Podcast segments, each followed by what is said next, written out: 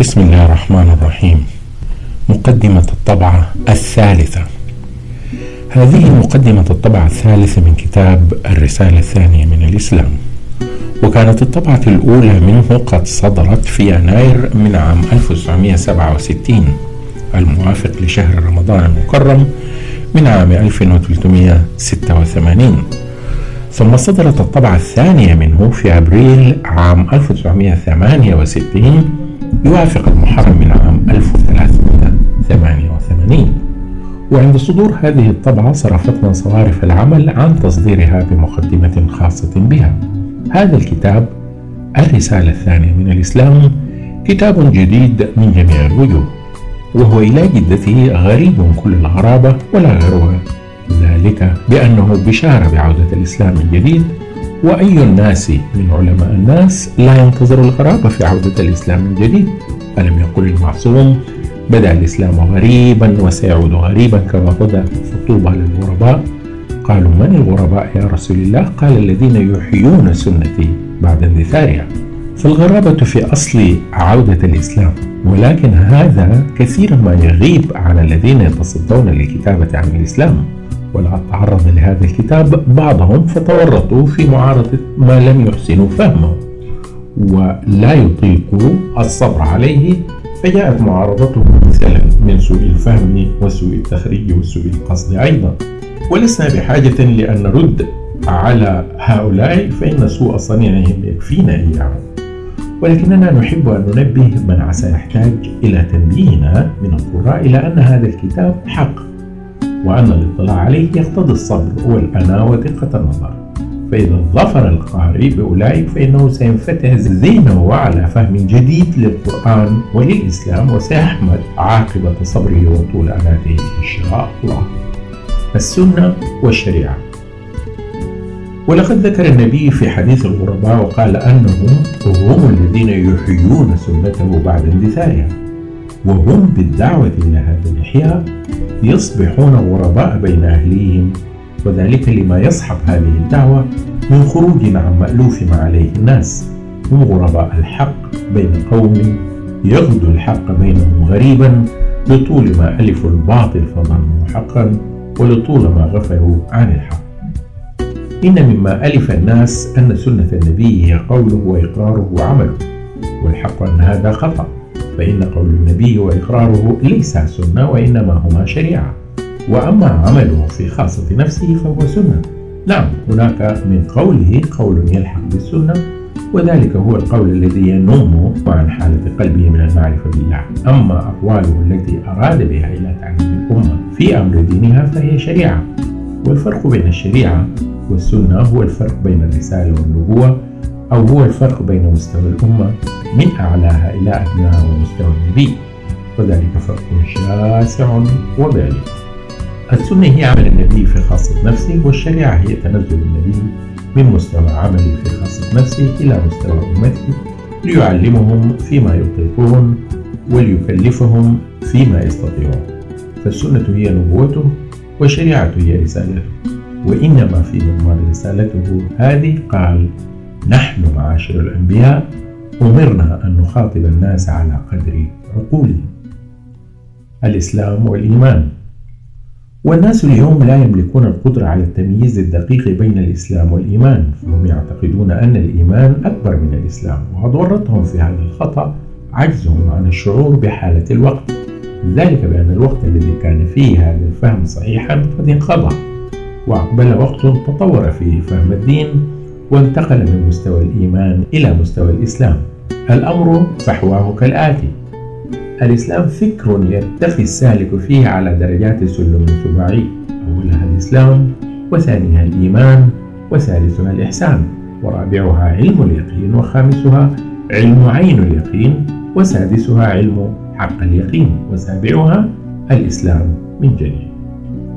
ولكنه في هذه الدرجة يختلف عنه في الدرجة الأولية اختلاف مقدار فهو في الدرجة الأولية انقياد الظاهر فقط وهو في الدرجة النهائية انقياد الظاهر والباطن معا. وهو في الدرجة الأولية قول باللسان وعمل بالجوارح ولكنه في الدرجة النهائية انقياد واستسلام ورضا بالله في السر والعلانية. وهو في الدرجة الأولية دون الإيمان ولكنه في الدرجة النهائية أكبر من الإيمان. وهذا ما لا يقوى العلماء الذين نعرفهم على تمييزه.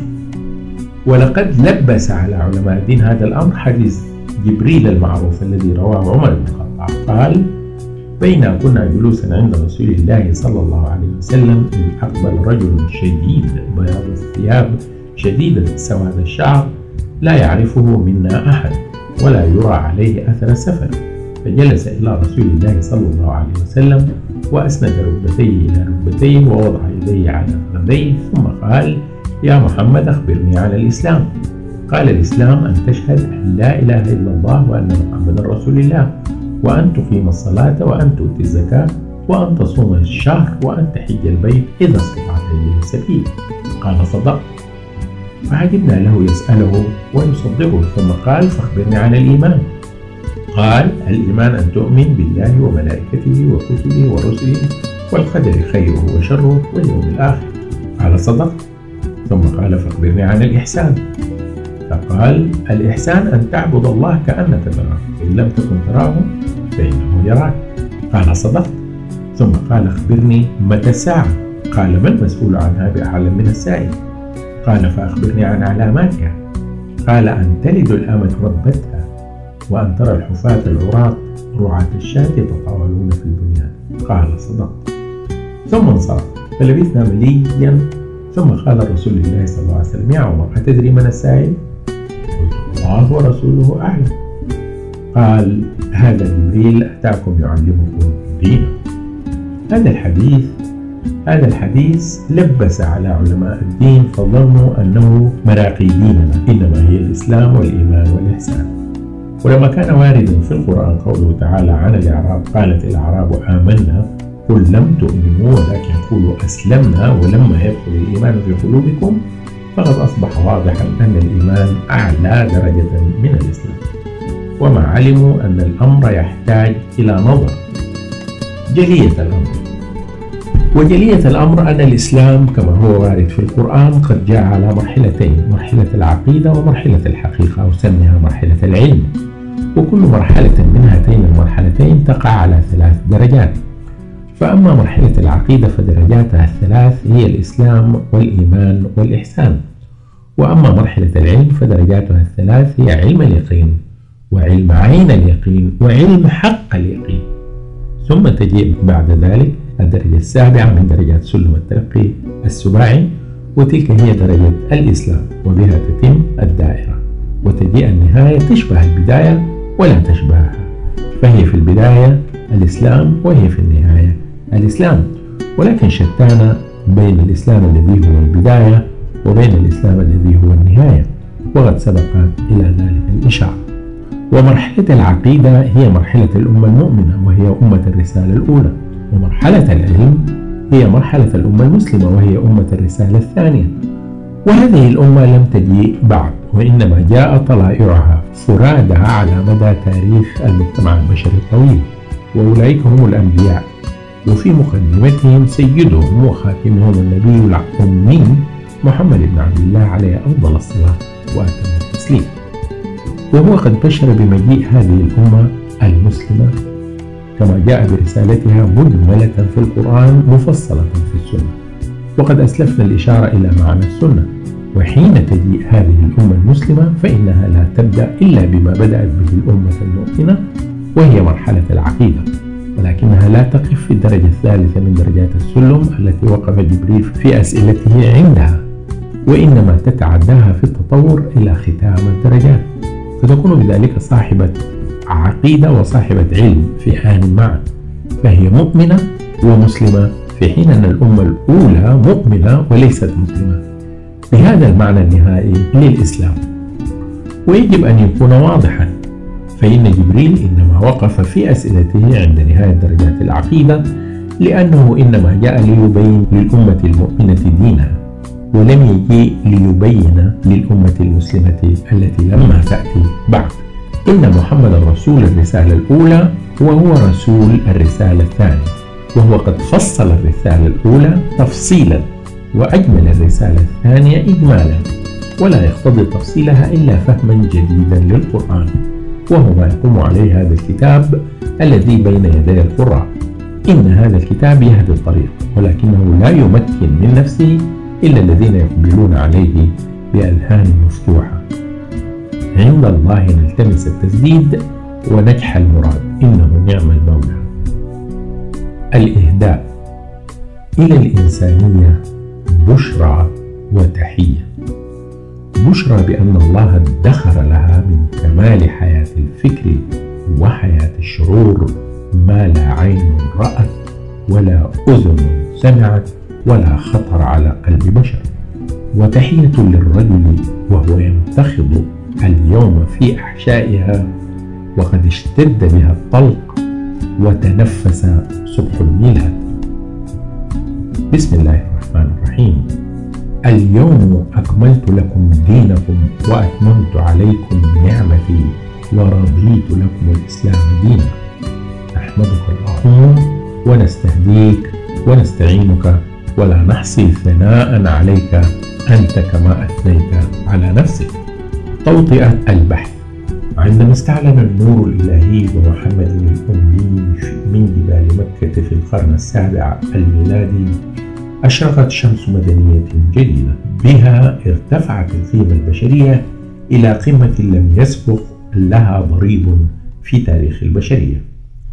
ولقد قامت تلك المدنية الإنسانية الجديدة على أنقاض المدنية الرومانية في الغرب وعلى أنقاض المدنية المادية الفارسية في الشرق.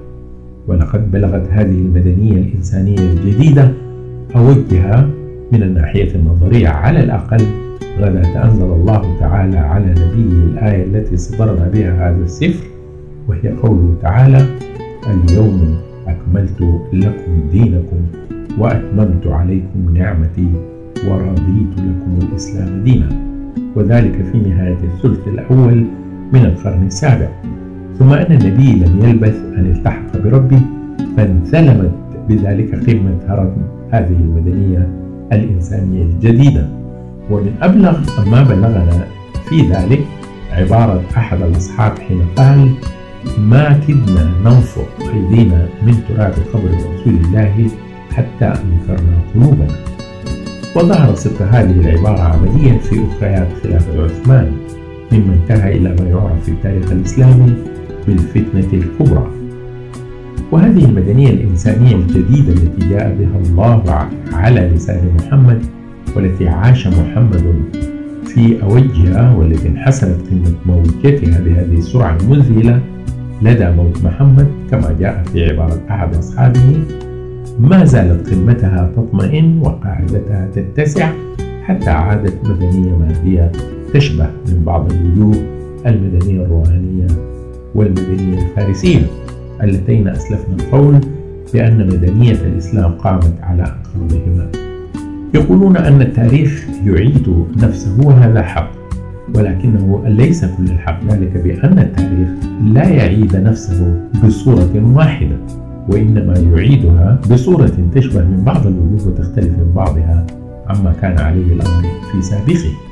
فالمكان ليس كرويا ولا الزمان. تبعا لذلك بكروي وإنما هما لولبيان يسيران من قاعدة إلى قمة تشبه فيهما نهاية الحلقة بدايتها ولا تشبهها وكما أن الزمان على كوكبنا هذا يسير على رجلين من ليل ونهار من ظلام ونور وكما أن الإنسان يمشي على رجلين من شمال ويمين فكذلك الحياة. تتطور على رجلين من مادة وروح وعندما يقدم المجتمع البشري في تلقيه رجل المادة ويثبتها ويعتمد عليها يكون في حالة تهيؤ ليقدم رجل الروح وهو لا بد مقدما كان على ربك حتما مقضيا. ذلك بأن تقدم الحياة لا يقف إطلاقا ولا يتأخر ولا يكرر نفسه وإنما يسير قدما في مدارج مراقيه حيث تطلب الحياة أن تكون كاملة في الصور كما هي كاملة في الجوهر وهيئات أو قل إن سير الحياة في مراقيها كسير الموجة فهي لا تنفك بين سفح وقمة وهي عندما تكون في السفح إنما تحتشد لتقفز إلى القمة. وإنما يمثل السفح تقدم المادي للمجتمع البشري وتمثل القمة تقدم الروح والذين لا يرون صورة سير المجتمع المكتملة وإنما يرونها بالتفاريق ينعون عليه تقدمه المادي ولا يعتبرونه إلا انحطاطا ويحسبونه رجسا من عمل الشيطان. والله هو المسير الحياة إليه على هذين الرجلين من المادة والروح. وفي الحق أنه لدى التوحيد إنما المادة والروح شيء واحد ولا يقع بينهما اختلاف نوع وإن وقع بينهما اختلاف المقدار. الباب الأول المدنية والحضارة. المدنية غير الحضارة. وهما لا يختلفان اختلاف نوع وإنما يختلفان اختلاف مقدار. فالمدنية هي هي قمة الهرم الاجتماعي والحضارة قاعدته. ويمكن تعريف المدنية بأنها المقدرة على التمييز بين قيم الأشياء والتزام هذه القيم في السلوك اليومي.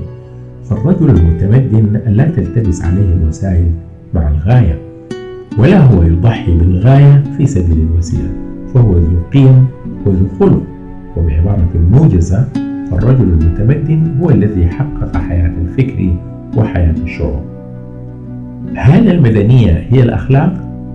هي كذلك من غير أدنى ريب وما هي الأخلاق؟ للأخلاق تعريف كثيرة ولكن أعلاها وأشملها وأكملها هي أن نقول أن الأخلاق هي حسن التصرف في الحرية الفردية المطلقة ولقد قال المعصوم إنما بعثت لأتمم مكارم الأخلاق. فكأنه قال ما بعثت إلا لأتمم مكارم الأخلاق. ومن أجل ذلك قلنا أن محمدا عاش في أوج المدنية التي جاء بها الله عن طريقه. ووصفه تعالى فيها بقوله وإنك لعلى خلق عظيم. وحين سئلت عائشة عن أخلاق النبي قالت كانت أخلاقه القرآن. ومعلوم أن القرآن أخلاق الله وأخلاق الله إنما هي في الإطلاق. ومن هنا جاء التعريف بأن الأخلاق هي حسن التصرف في الحرية الفردية المطلقة ولقد كان محمد أقدر الناس على حسن التصرف في الحرية الفردية المطلقة وذلك لشدة مراقبته لربه ولدقة محاسبته لنفسه على كل ما يأتي وما يدع في جانب الله وفي جانب الناس. أليس هو القائل؟ حاسبوا أنفسكم قبل أن تحاسبوا؟ بل إن حسن التصرف في الحرية الفردية المطلقة إنما هو سنة النبي التي طالما تحدث عنها الناس من غير أن يدركوا حقيقتها. وهذه السنة هي التي أشار إليها في حديثه المشهور عن عودة الإسلام وذلك حيث يقول بدأ الإسلام غريبا وسيعود غريبا كما بدأ فطوبى للغرباء قالوا من الغرباء يا رسول الله؟ قال الذين يحيون سنتي بعد ميثاقي فسنته هي مقدرته في متقلبه ومثواه وفي منشطه ومكرهه على حسن التصرف في الحرية الفردية المطلقة. وتلك هي قمة الأخلاق وهي أيضا قمة المدنية وأما الحضارة فهي ارتفاع الحي بالوسائل التي تزيد من طلاوة الحياة ومن طراوتها. فكأن الحضارة هي التقدم المادي فإذا كان الرجل يملك عرب فارهة ومنزلا جميلا وأثاثا أنيقا فهو رجل متحضر. فإذا كان قد حصل على هذه الوسائل بتفريط في حريته فهو ليس متمدنا وإن كان مدرنا وإنه من دقائق التمييز أن نتفطن إلى أن الرجل قد يكون متحضرا وهو ليس متمدنا وهذا كثير. وأنه قد يكون متمدنا وهو ليس بمتحضر وهذا قليل. والكمال أن يكون الرجل متحضرا متمدنا في آن وهو ما نتطلع إليه منذ اليوم. المدنية الغربية. على هذا الفهم الدقيق فإن المدنية الغربية الحاضرة ليست مدنية وإنما هي حضارة وهي ليست مدنية لأن موازين القيم فيها قد اختلت وتقدمت الوسيلة وتأخرت الغاية. ولقد ورد في صلاة في رسالة الصلاة قولنا إن المدنية الغربية الآنية الحاضرة عملة ذات وجهين وجه حسن مشرق الحسن ووجه دميم. فأما وجهها الحسن فهو اقتدارها في ميدان الكشوف العلمية حيث أخذت تطوع القوى المادية لإخصاب الحياة البشرية وتستخدم الآلة لعون الإنسان. وأما وجهها الدميم فهو عجزها عن السعي الرشيد إلى تحقيق السلام وقد جعلها هذا العجز تعمل للحرب وتنفق على وسائل الدمار أضعاف ما تعمل للسلام وأضعاف ما تنفق على مرافق التعمير.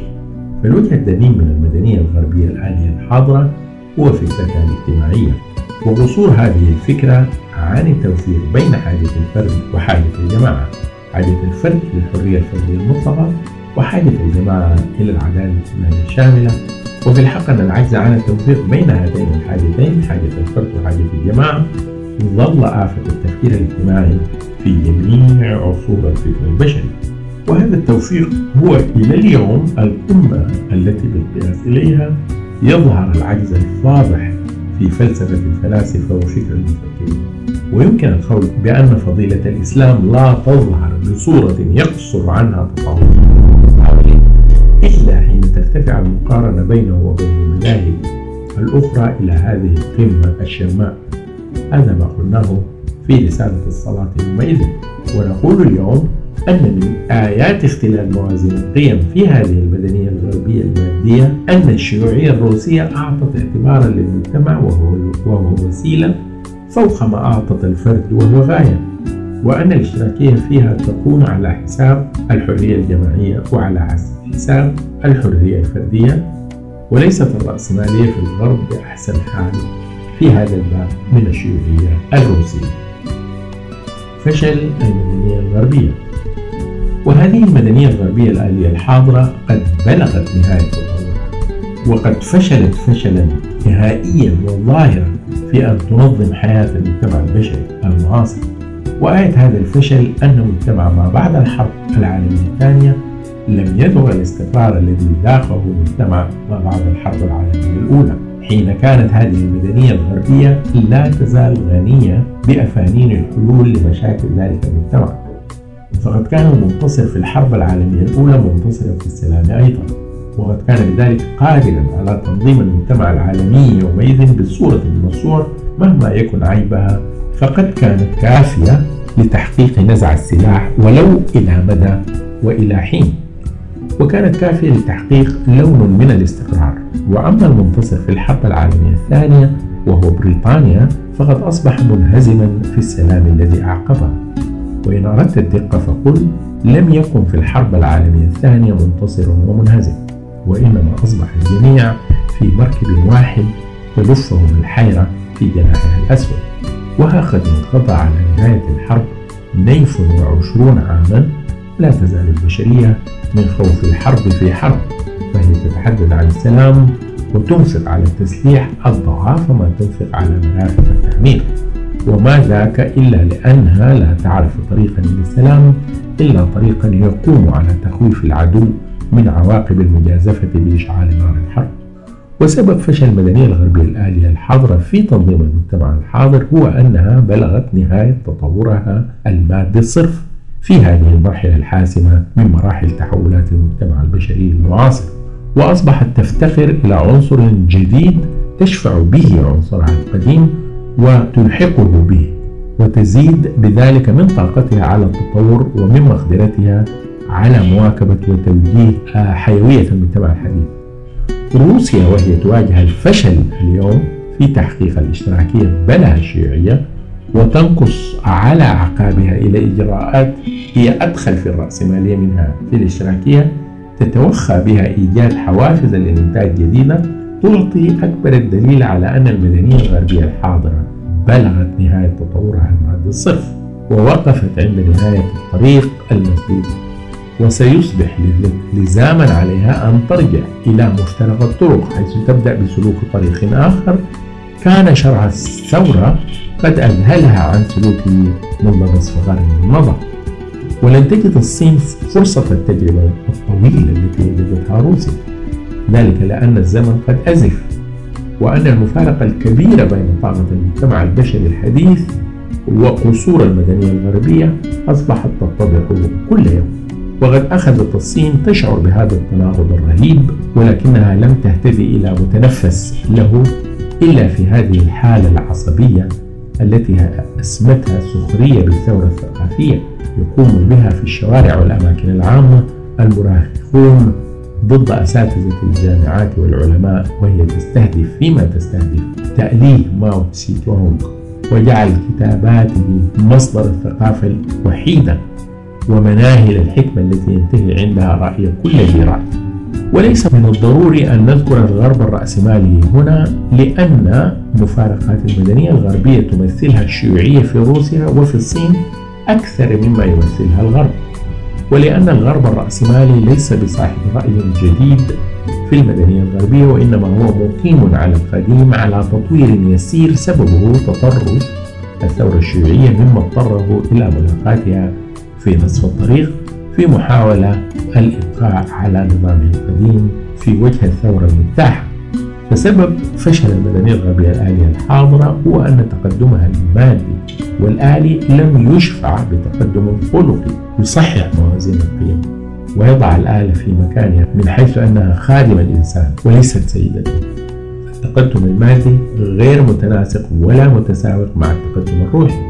وفي تفكير الاجتماع المعاصر كما سبق بذلك القول الرغيف يجد اعتبارا فوق ما تلقى الحرية. وهذه الظاهرة تنطبق على المذاهب الاشتراكية كما تنطبق على الرأسمالية. وفي الحق أن الشيوعية لا تختلف عن الرأسمالية إلا اختلاف مقدار فهي كالرأسمالية مادية في الأصل ولكنها أكفأ منها من حيث المقدرة على تحقيق الوفرة المادية وعدالة توزيعها. وما ينبغي أن نخدع عن هذه الحقيقة بملاحظة العداوة النائرة بينهم. فإنما هي بمثابة العداوة التي تكون بين الفرق المختلفة في الدين الواحد. فهي عداوة لا تدل على اختلاف المنبت كما تدل على وحدة الأدين الذي تقوم عليه هذه الفرق المتناحرة وإذا أردنا أن نضع سبب فشل المدنية الغربية الآلية الحاضرة وضعا محددا وجب علينا أن نقرر أن مرد هذا الفشل هو عجز هذه المدنية عن الإجابة على سؤالين ظلا بغير جواب صحيح. طوال الحقب السوالف من التاريخ البشري وقد أصبحت الإجابة عليهما ضربة لازم والسؤالان هما ما هي حقيقة العلاقة بين الفرد والجماعة وبين الفرد والكون؟ الباب الثاني الفرد والجماعة في التفكير الفلسفي. أما الفلسفة الاجتماعية عبر العصور وإلى أن انتهت بالشيوعية المعاصرة فإنها قد فشلت في إدراك العلاقة بين الفرد والجماعة فهي قد ظنت أن الفرد إذا وجد الفرصة لممارسة حريته فإن نشاطه سيكون ضد مصلحة الجماعة ولما كانت الجماعة أكثر من الفرد فإن مصلحتها أولى بالرعاية من مصلحته ومن ثم أهدرت حرية الفرد في سبيل مصلحة الجماعة متى ظهر أنهما يتعارضان. ومتى نظرت إلى تاريخ المجتمع البشري منذ نشأته وإلى يوم الناس هذا ظهر لك جليا أن حرية الفرد كثيرا ما تتعارض مع مصلحة الجماعة بل ظهر لك أن الجماعة لم يخض نظامها ولم تصل مصالحها إلا على حساب تقييد حرية الفرد. ذلك بأن الفرد البشري ارتفع من حيوانية متوحشة لا هم لها غير تحصيل شهوة البطن والفرد ولما كان المجتمع البشري في أولياته لم يكن لينشأ إلا إذا قيدت هاتان الشهوتان فقد قام العرف الذي ينظم العلاقات الجنسية فيحرم الأخ على الأخت ويحرم البنت على الأب ويحرم الأم على الابن ويحرم زوجة الابن على الأب ويحرم زوجة الأب على الابن. قبل أن يقوم العرف الذي يحرم الزنا عموما. وقد أعان هذا العرف أو سمه القانون الأول على تهدئة الغيرة الجنسية التي كانت تفرق الأسرة البشرية كلما بلغ الأبناء فيها مبلغ الرجال. أصبح بعد هذا العرف من الممكن أن يتعايش في منزل واحد أو في منازل متجاورة الأب والابن البالغ والصهر والابن المتزوج. وكل منهم آمن على زوجته من الآخرين. وربما يكون العرف الذي ينظم احترام الملكية الفردية قد نشأ مع هذا العرف من الوهلة الأولى. إنه في المجتمعات البدائية ليس هناك كبير فرق بين ملكية الزوجة وملكية الآلة أو الكهف. وإذا كان لابد للمجتمعات الصغيرة أن تعيش في وئام وفي مكان واحد وفي أعداد تتزايد دائما تصيد معا وتحارب أعداءها معا وتقابل صروف الأيام المتحدة فإنه لابد من التواضع على هذين العرفين اللذين ينظمان السلوك في الجماعة ويصونان كيانها. ولا بد أن عقوبة القتل كانت تنفذ في الفرد لدى ثبوت تهمة الزنا في هذه الدوائر. عليه يستوي في ذلك الرجال والنساء. ولقد كانت عقوبة القتل توقع على الفرد أيضا لدى السرقة من عشيرته الأقربين ثم عممت فأصبحت تطبق لدى السرقة من حيث هي. وذلك عندما اتسعت الجماعة ثم خففت فأصبحت تستأصل طرفا من السارق بدلا من استئصال حياته كلها. ذلك بأن الأفراد قد بلغوا من الرفعة والذكاء بحيث يرتدعون بعنف أخف من العنف الذي كان ضروريا لبدء أسلافهم. وليس معنى هذا الحديث أن المجتمعات كلها نشأت بصورة واحدة في كل مكان ولكنه مما لا شك فيه أن المجتمعات البشرية حيث نشأت فقد نشأت حول طائفة من العادات والأعراف التي تمثل نشأة القانون والتي يرجع إليها الفضل في نشأة المجتمع البشري. ولما كان الفرد البشري الأول غليظ الطبع قاسي القلب بليد الحس حيوان النزعة فقد احتاج إلى عنف عنيف لترويضه ولنقله من الاستيحاش إلى الاستئناس. وكذلك كان العرف الاجتماعي الأول شديدا عنيفا يفرض الموت عقوبة على أيسر المخالفات بل إنه يفرض على الأفراد الصالحين أن يضعوا حياتهم دائما في خدمة المجتمع فقد كانت الضحية البشرية معروفة تذبح على مذابح معابد الجماعة استجلابا لرضا الآلهة أو دفعا لغضبها حين يظن بها الغضب. ولقد كانت هذه الشريعة العنيفة في دحض حرية الفرد في سبيل مصلحة الجماعة معروفة ومعمولا بها إلى وقت قريب. ففي زمن أبي الأنبياء إبراهيم الخليل وهو قد عاش قبل ميلاد المسيح بحوالي ألفي سنة كانت هذه الشريعة لا تزال مقبولة دينا وعقلا فإنه هو نفسه قد أمر بذبح ابنه إسماعيل فأقبل على تنفيذ الأمر غير هياب ولا متردد. فتأذن الله يومئذ بنسخة فنسخ وفدي البشر بحيوانية أغلظ من حيوانيته وكان هذا إعلاما بأن ارتفاع البشر درجة فوق درجة الحيوان قد أشرف على غاياته ولقد قص علينا من أمر إبراهيم وإسماعيل فقال وقال إني ذاهب إلى ربي سيهدين. رب هب لي من الصالحين. فبشرناه بغلام حليم. فلما بلغ معه السعي قال يا بني إني أرى في المنام أني أذبحك فانظر ماذا ترى. قال يا أبت فعل ما تؤمر. ستجدني إن شاء الله من الصابرين.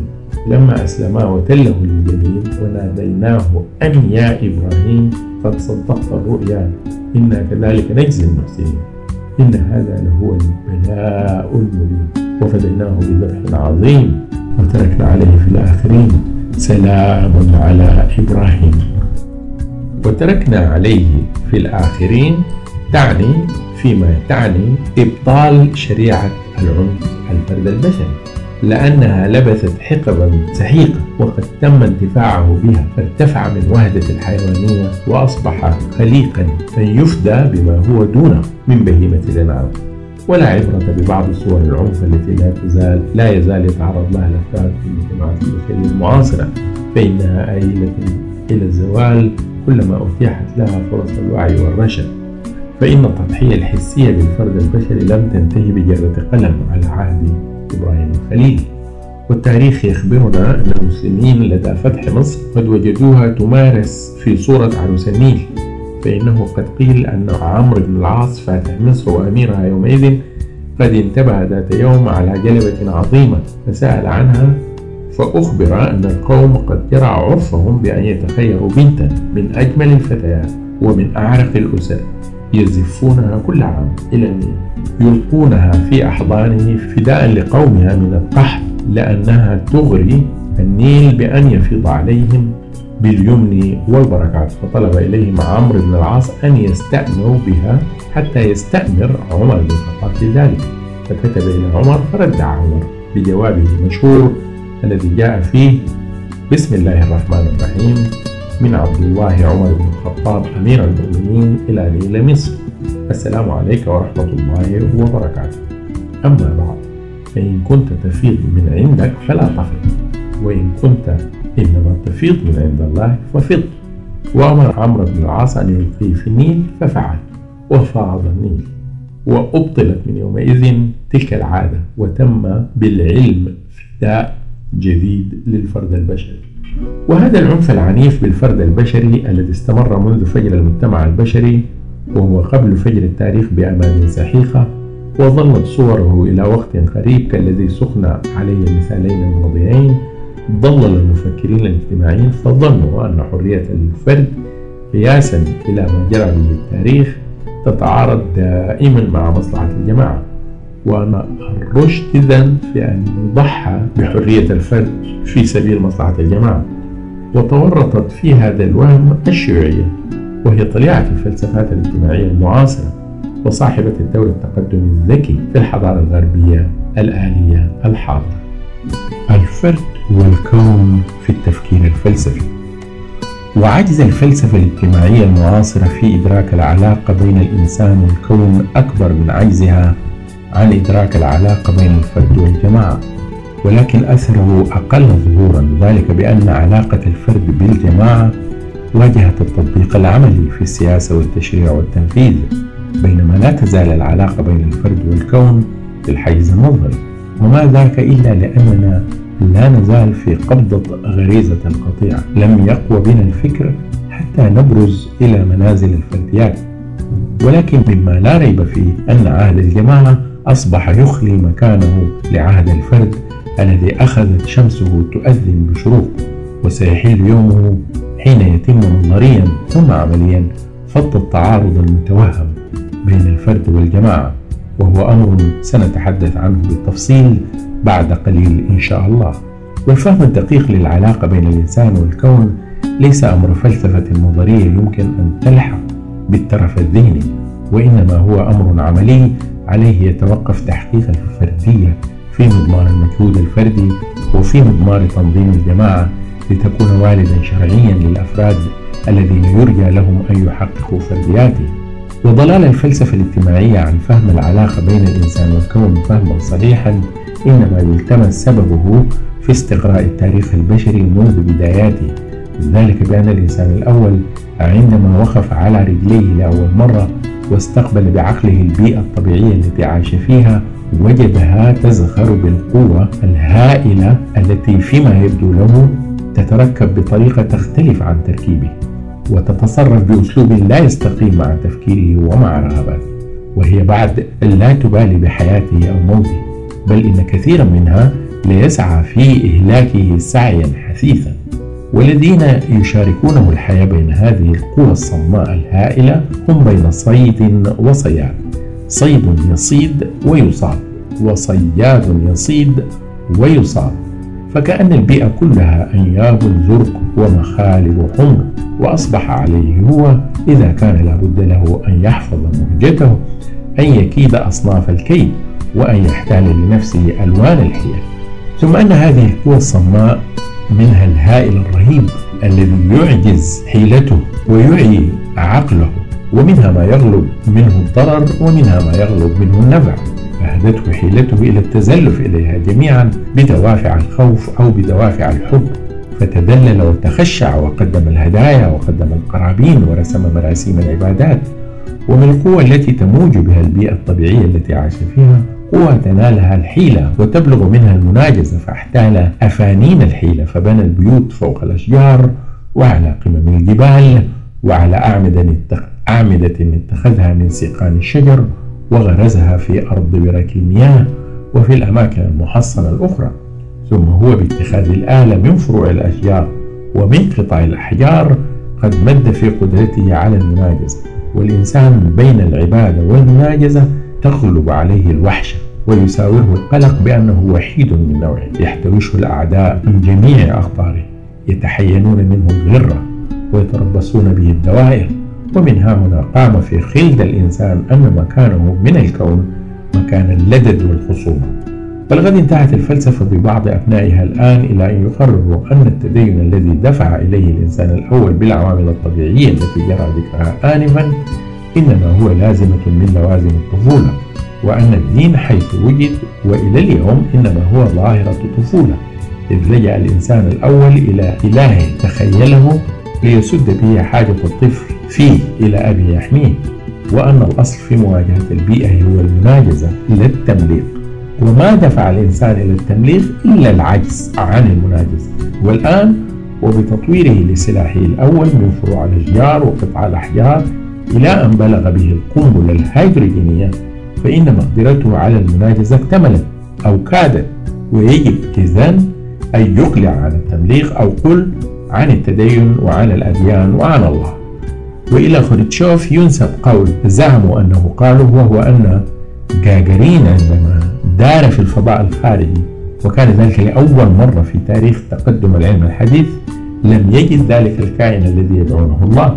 فكان خروتشوف لا يتصور الله إلا من نوع المادة التي يزعم أنه يعرفها وفي الحق أن فلسفتهم حين عجزت عن تصور شيء وراء المادة اتخذت من عجزها فضيلة فأنكرت وجود كل شيء وراء المادة.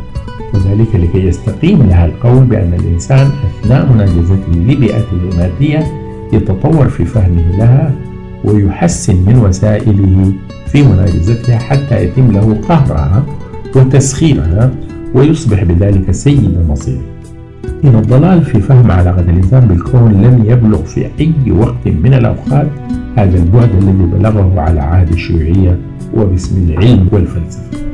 والشيوعية هي طليعة في الفلسفة الاجتماعية المعاصرة وهي صاحبة الدور التقدم الذكي في المدنية الغربية الآلية الحاضرة على أيسر تقدير هذا ما يبدو للشعوب الآن.